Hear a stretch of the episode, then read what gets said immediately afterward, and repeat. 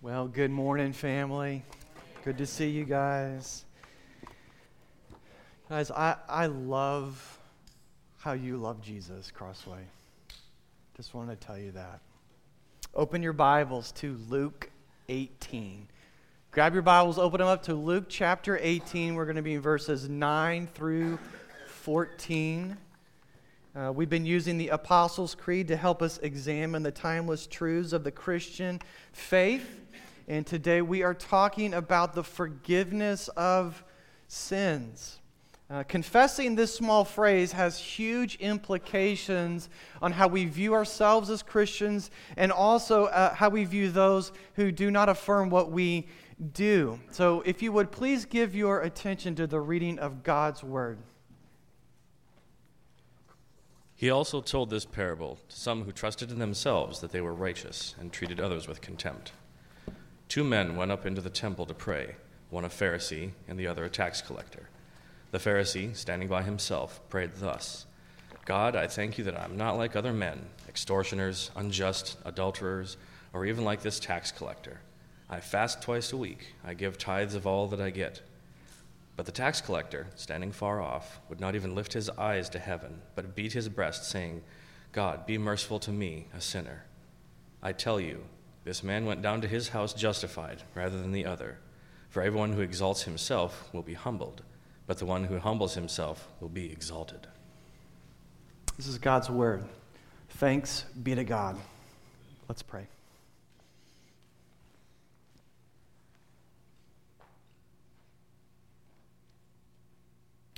All my failures I tried to hide.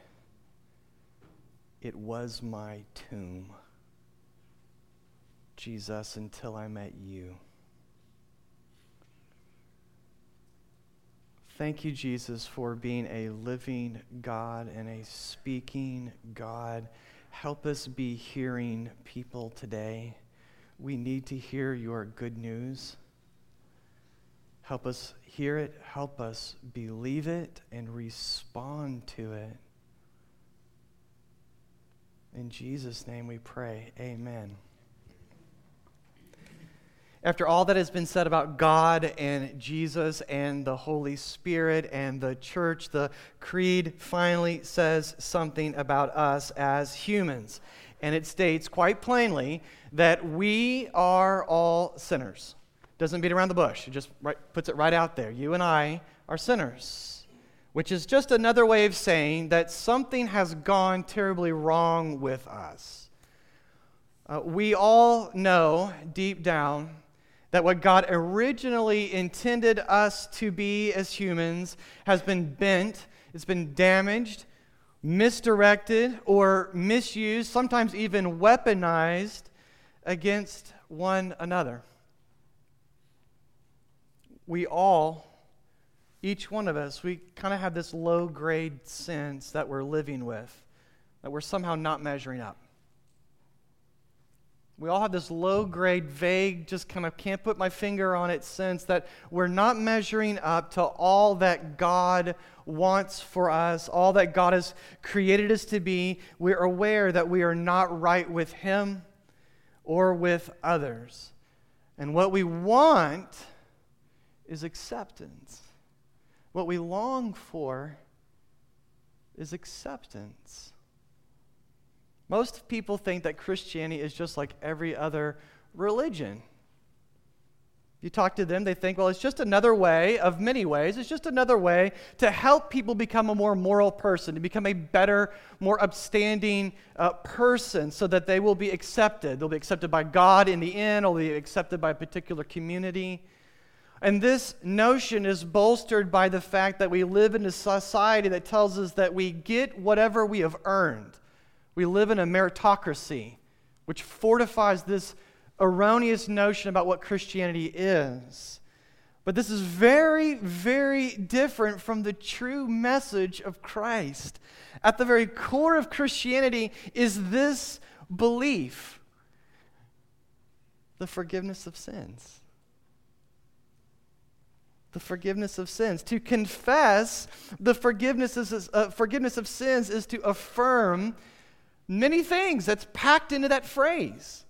is to affirm that we have done terrible wrongs. It is to affirm that we deserve to be separated from God who has created us, but also it affirms that God has chosen to accept us by his mercy.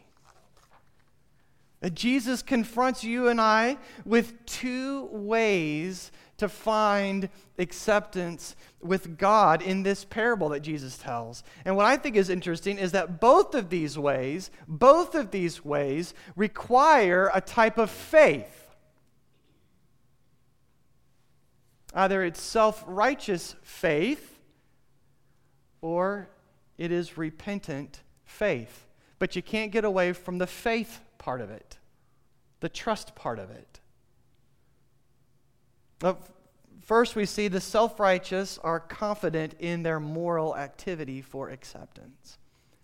The self righteous are confident in their moral activity for acceptance. Let's go to the text here, verse 11 and 12.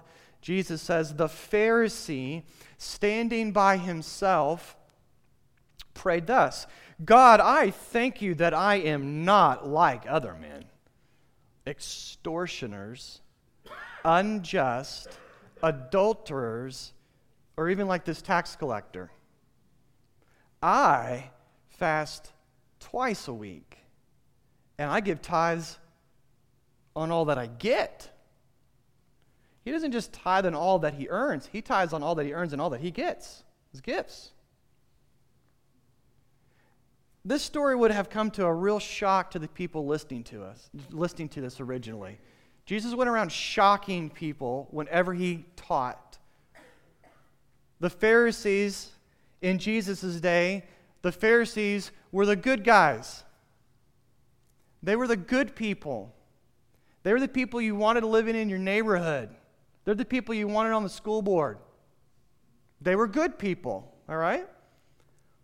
The Pharisees promoted going to church, tithing, fasting, telling the truth instead of lying, giving to the poor and to the homeless, and staying sexually pure. These are things they promoted. Just so we're clear, those aren't bad things, right? Okay, those are good things. There's nothing wrong with promoting those things. They actually challenged men to be involved fathers at home instead of just leaving and going off and doing what they wanted. And they promoted other family values that had a very positive net effect on the society. They had good family values, we might say. The Pharisee says this, uh, as much in his prayer in this parable. He's a good guy. Now, the tax collectors, on the other hand, they were the polar opposite. You couldn't get more opposite than being a tax collector. And this doesn't mean like what we think of. This is not like working for the IRS or something. This is different. We got to get that picture out of our head. The tax collectors were considered traitors to their Jewish countrymen. You know why? Because they worked for the oppressive Roman government that was occupying the people. So get a picture of a group of people or maybe an individual that you consider a traitor to America in your mind. Can you picture them? Do you feel what that emotion feels like? That's tax collectors, okay? They practice extortion, and they practice extortion against their own people. They also had abandoned the Jewish faith, which meant they had no regard to God. Because you got to abandon God if you're to live like this, right? They had no conscience, guys. They did all this stuff and they slept really good at night. They had no code of ethics except one. Look out for number one pragmatists. If it works, then it's right. They were genuinely rotten people that exploited a society instead of building up a society. So, regardless of who you were in Israel, young or old, rich or poor, you hated tax collectors. That's something we could all agree on in that day. Are you guys feeling this? So you can see why the Pharisee thinks he's better than tax collector. He kind of is in a way. He goes to the temple to meet with God, and he assumes he is accepted by God before he even walks to the door of the church. I mean, temple. He just walks right into the presence of God. You're welcome. I'm here. He just assumes he's accepted. But I want you to notice that his prayer to God is not so much a prayer. It actually sounds a whole lot more like a speech, doesn't it? Right? He, he doesn't ask God for anything. Did you notice that? He doesn't need anything from God. He doesn't ask God for anything. Rather, he gives like this selfie eulogy in front of God's face for all of his moral activity. That's what he's basing his acceptance on, all of his moral good behavior. He gives this very selective list of unrighteous activities that he's managed to refrain of, refrain from. Extortion, which is stealing from people, legally. Uh, general law breaking. That's what unjust means. I don't really break the law. You know, I drive the speed limit. You know, I park on the right side. Whatever the ordinances are.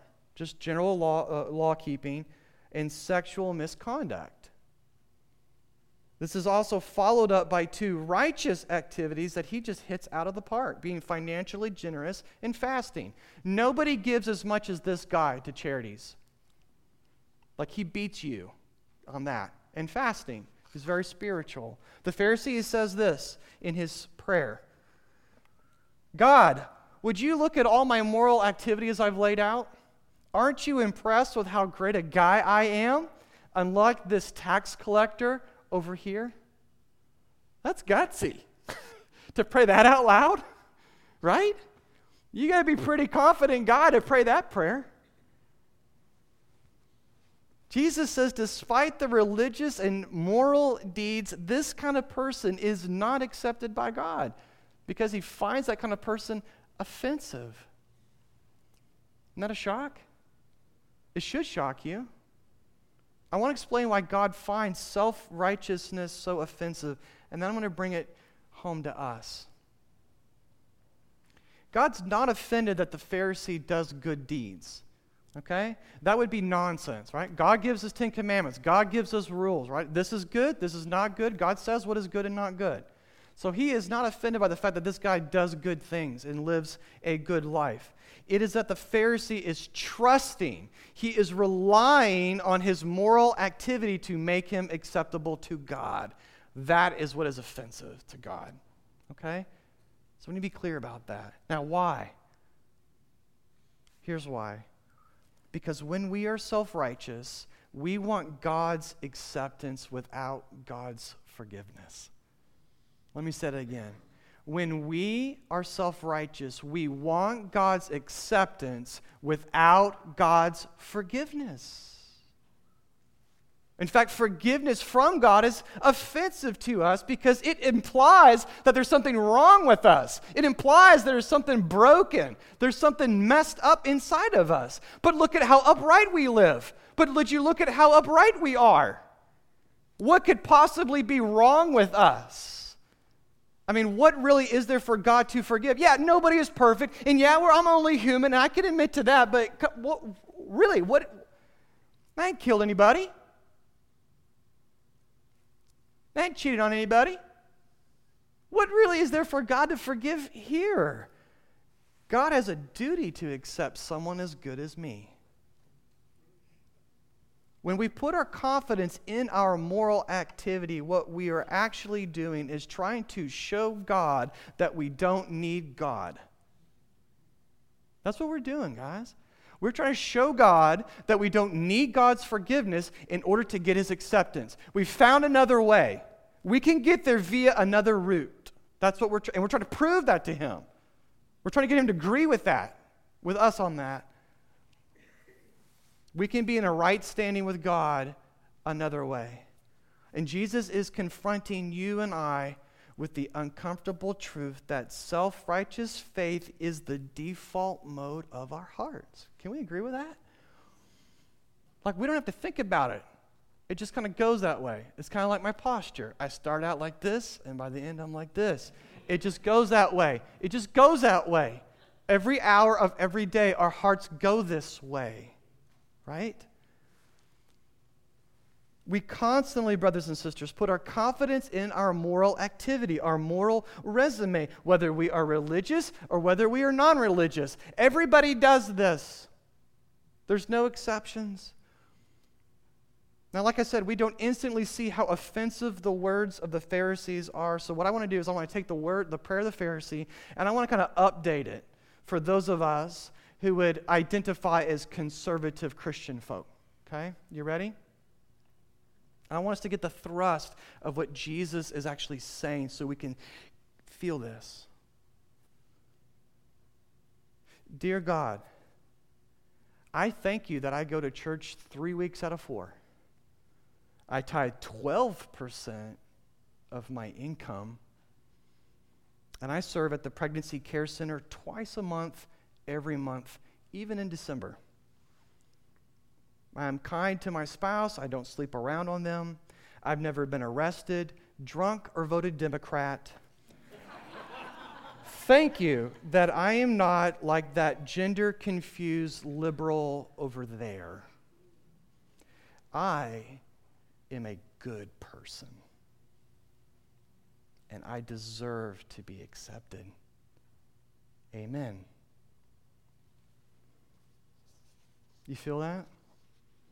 Here's how a prayer might sound from a non religious, self righteous person Dear God, universe, or higher power, I do not want to put you in a box. I serve at the homeless shelter twice a month. I give generously to multiple charities that are actually making a difference in people's lives. I care about the earth. I pay all my taxes. And I am accepting of everyone's beliefs except those religious conservatives. Thank God I am not like them. I am a tolerant, good person and I deserve acceptance. Amen. Now, I know, guys, we don't say those things out loud, do we? We're grown ups. We know how to hide all that, right? Do we? We don't say those things out loud, but we do think them, don't we? Don't we think them? I mean, isn't that the subtle subtext under a lot of stuff that we're posting on Facebook right now?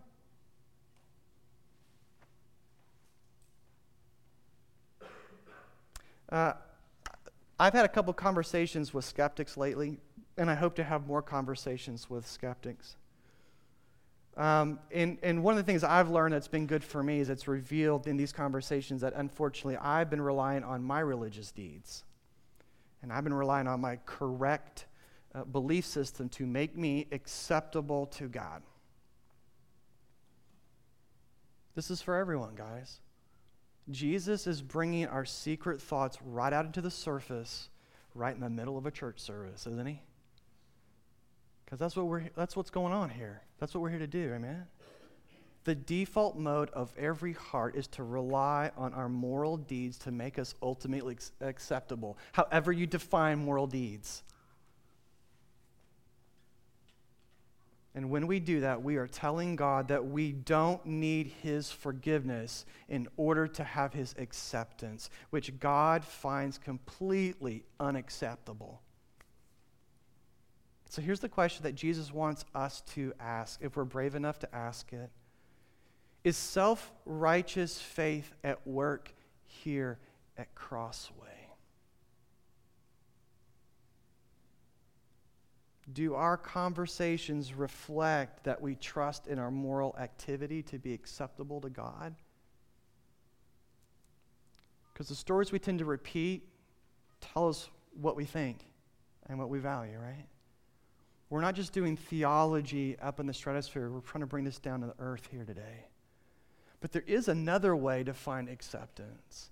There is another way Jesus tells us, and that's through repentant faith. The repentant are confident only in God's mercy for acceptance. The self righteous, they're confident in their moral activity for acceptance, but the repentant are confident only in God's mercy for acceptance.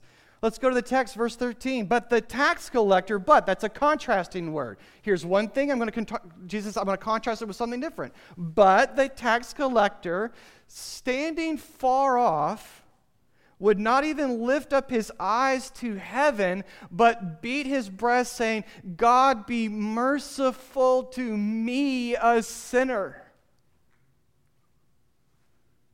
I want you to look at how differently the tax collector acts compared to the Pharisee. The Pharisee goes straight into the presence of God. He walks right into the building, right into God's presence, probably right up to the front of the altar. The, the, the, the tax collector he won't even enter the building. He stands way out. He's out in the parking lot.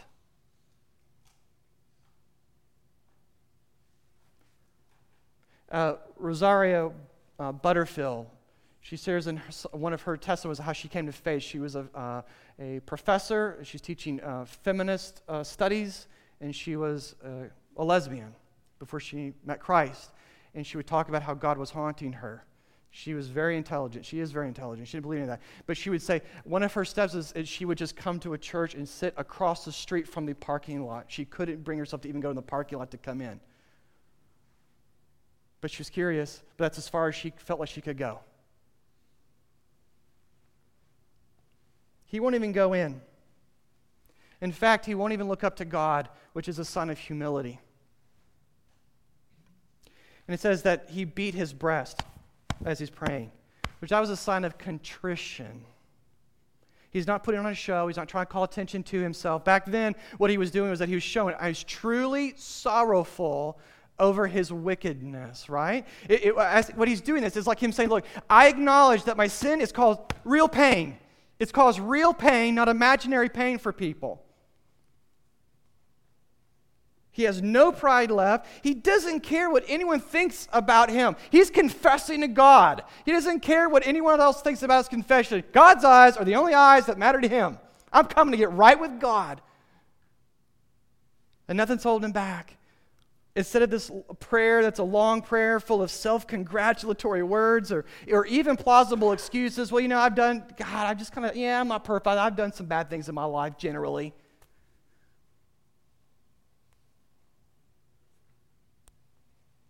He blurts out a short, self depreciating prayer God, be merciful to me, a sinner. This tax collector has come to the realization that he is a wicked man in the eyes of God. He didn't sugarcoat it, he didn't call it something else. He calls it what it is. He is comfortable calling it what it is at this point in his life. There's not a shred of arrogance or pride in him. He knows and he admits that there is no way that he could be accepted by God apart from God choosing to have mercy on him. And he knows that he doesn't deserve that mercy from God, for he calls himself a sinner in this prayer. It's a very short prayer, but there is a lot in that prayer. When he prays this phrase, be merciful to me, the Greek word that's translated there for mercy is hilatheti. Hilastheti which means make atonement for me. Make atonement for me. Now, that affects the meaning of the passage. He, uh, he's not saying, Oh God, I'm a sinner, give me a pass. Oh God, I'm a sinner, forget I did all that. Oh God, I'm a sinner, to just make me feel less guilty. That's not what he's saying. He understands something's happened and that something else needs to happen. He's saying, make atonement, which means there is a punishment that is due by him in order for things to be made right with God. Elder Duell talked about that very word a couple of weeks ago in his sermon. So when the tax collector asks God to have hilastheti on him, he is doing a couple of things at the exact same time. He is, on the one hand, fully admitting that he deserves punishment for his sins, not a pass. Someone's got to pay for that wickedness. And he knows that. He, is, he admits that. And on the other hand, he's also abandoning any hope of forgiveness on the basis of any good deeds he might have done. He's admitting through tears that there is no way he can make atonement for the wicked things he's done and the evil thoughts he's had, but that he trusts that God can. And only God can. He offers no excuse, he mounts no defense. He only brings this really feeble plea God, have mercy on me, a sinner. And Jesus says that he went home justified, not the Pharisee. Now, isn't that an incredible twist to the story? Jesus doesn't mean that this immoral man suddenly became a good moral person. That moral character change is going to come later.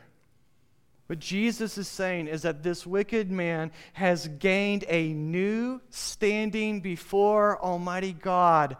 He's got a new standing before God now. He was wrong with God. Okay? He was sideways with God. Now he's right with God. Why? because God answered his humble prayer and had hilastheti on him. Somehow God atoned for his sins so that he could be accepted by God. Now, the question you and I are supposed to ask by the end of this story is well, how did that happen? How did that happen? Through the one telling the story. Through the one telling the story.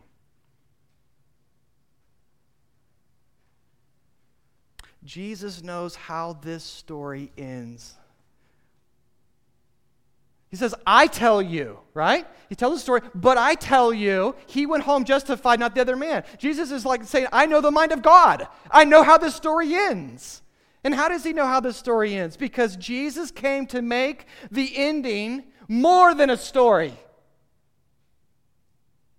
He came to make it a reality for you and you and you and you and you and me. Isn't that beautiful? Jesus is the atoning mercy of God for sinners. Jesus absorbed the punishment that we deserve so that we could be accepted by God, have that acceptance that we want and that we need. And this is the gospel. Jesus does not call us to moral improvement so that we'll be accepted by God. That's what religion is. Jesus calls us to humility, to repentant faith. Jesus tells us to call out to God for mercy, the mercy that only He can provide. That's what He's calling us to. In 2014, Pieter Hugo traveled to southern Rwanda to help document through photos the power of repentance and mercy. And what he did was he met with both perpetrators and survivors of the Rwandan genocide and he asked to take their photos together. And, and, but it was, it was interesting. It wasn't just random photos, photos of some survivor with some random perpetrator. What he did was he took specifically photos of the survivor with the one that had repented to them personally, which means they had met and talked, right? Godefroy, he says, quote, I burned her house I attacked her in order to kill her and her children, but God protected them and they escaped. When I was released from jail, if I saw her, I would run and hide. I decided to ask her for forgiveness. They're still living in the same town that they did this stuff, right? Imagine that. I decided to ask you for forgiveness, to have good relationships with the person to whom you did evil deeds. We thank God. Evasta says, I used to hate him when he came to my house and knelt down before me and asked for forgiveness. This, this sounds a lot like that tax collector's posture, isn't it? And knelt down before me and asked for forgiveness. I was moved by his sincerity. Now, if I cry for help, he comes to rescue me. When I face any issue, I call him. Wow. The power of repentance and mercy. Amen? That's changing that society. See, some people think that the gospel is oppressive to a society because it implies that something is wrong with everybody. It implies that there's something wrong with people and that they cannot make it right themselves. That just makes people feel guilty about themselves. It just makes people feel bad about themselves, and that's oppressive. But actually, Jesus' call to repentant faith makes a society a better place. It opens a door so that reconciliation can be possible, not only with God, but also with our neighbors. Repentant faith says the only chance, the only chance I have for God to accept me is if He chooses to have mercy on me, if He chooses to make atonement for me. Therefore, I am no better than anyone else in the world, regardless of how wicked they live. Self righteous faith, on the other hand, actually breeds intolerance in a society. Self righteous faith says, Well, I'm acceptable because I live a better life, I live a superior life than those who are different than me. And eventually, that kind of thing, that, that cause that happened. So, how do we respond to this parable of Jesus? Well, first of all, we need to repent. That's how you and I need to respond. We need to repent. Not someone out there somewhere, not all those other really bad people out there, right? You, me. We need to repent. As Peter said to the uh, early church in Acts 3:19, "Repent therefore and turn back, that your sins may be blotted out." that times of refreshing may come from the presence of the Lord, and that he may send the Christ appointed for you, Jesus. We need to repent, brothers and sisters, of our moral activities to make us acceptable to God. We need to despair of their power to make us right with the Lord. Here's a couple of ways we could find out if we are trusting in our moral activities. Remember, it's the default mode of our heart. So it is happening underneath, but we don't even know it's happening, right? So here's a couple of diagnostic tests, all right? Here's a little MRI you can run on your own heart, okay? Ask yourself, in what way do I measure myself against those who are far from God? So pick an individual or pick a, a group of people or a movement or something and think, how do I measure myself against th- those people?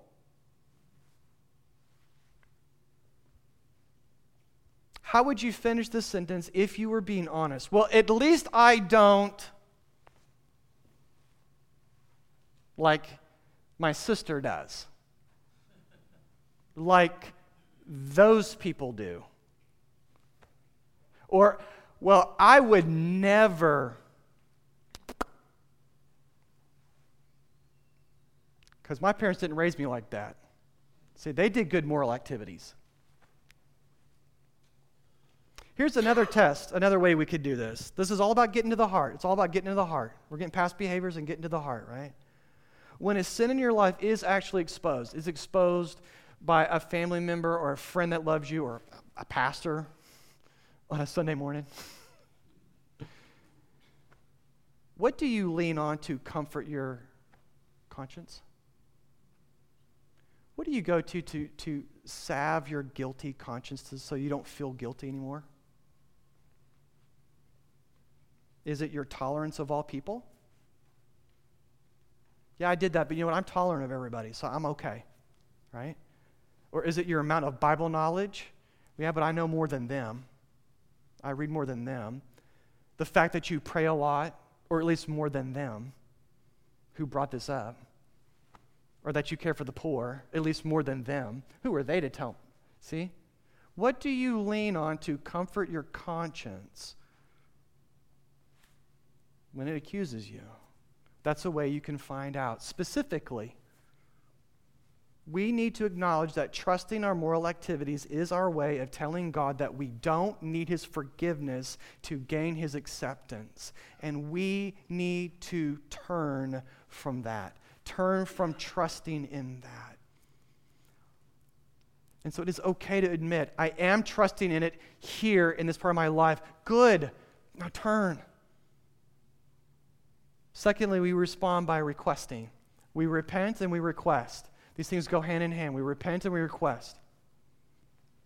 James 4 6 uh, through 10 says, God opposes the proud, but gives grace to the humble. That's a promise. Submit yourselves, therefore, to God. Resist the devil, and he will flee from you. Draw near to God, and he will draw near to you. Cleanse your hands, you sinners, and purify your hearts, you double minded. Be wretched and mourn and weep. Let your laughter be turned to mourning and your joy to gloom. Humble yourself before the Lord, and he will exalt you. You can lift yourself up, or he can lift you up. Let him lift you up. Ask him. We request God's mercy toward us in Christ. Only God's mercy has the power to make us right with Him. Okay? Jesus was the morally perfect person that we could not be, and Jesus took the punishment that we should have received. He alone, He alone and not us, is the reason that we can stand before God fully accepted, fully forgiven. Amen. The Reverend John Miller was fond of expressing the gospel of Jesus in this simple but beautiful phrase Cheer up! You're a worse sinner than you ever dared imagine, and you are more loved than you ever dared hope. That's the good news of Jesus. The greatest acceptance that we need to make us whole, the greatest acceptance that you and I are really deep down longing for, does not come from our boss. It does not come from our children. It does not come from our parents It does not come from our heritage. It does not come from our friends. The acceptance that you and I deep down are longing for and want, it comes from God. And we have done nothing to deserve that acceptance. Yet He has done everything needed to accept us forever at great cost to Himself. That's how much He loves you and me. There is something so freeing, brothers and sisters, to know that your acceptance with God has nothing to do with your performance. It's actually a joy to admit that you have no bargaining chips to use, you have no moral resume that you constantly have to keep updating and checking on. It frees you and I from the endless work of trying to impress God and then the anxiety of wondering if we actually did it. It's so refreshing to stop all the posturing.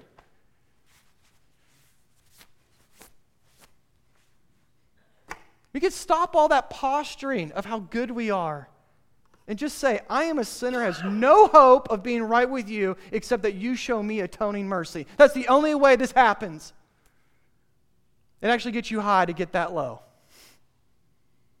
The only people who can joyfully confess, I believe in the forgiveness of sin, are the people who have first said, God, have mercy on me, a sinner. And those are the ones that can smile. God is calling us into his joy through repenting and requesting his mercy and receiving it. Please pray with me.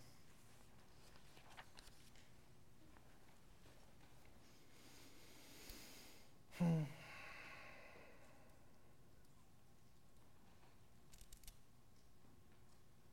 God, have mercy on me, a sinner. Lord, I pray for people here today that have never prayed that.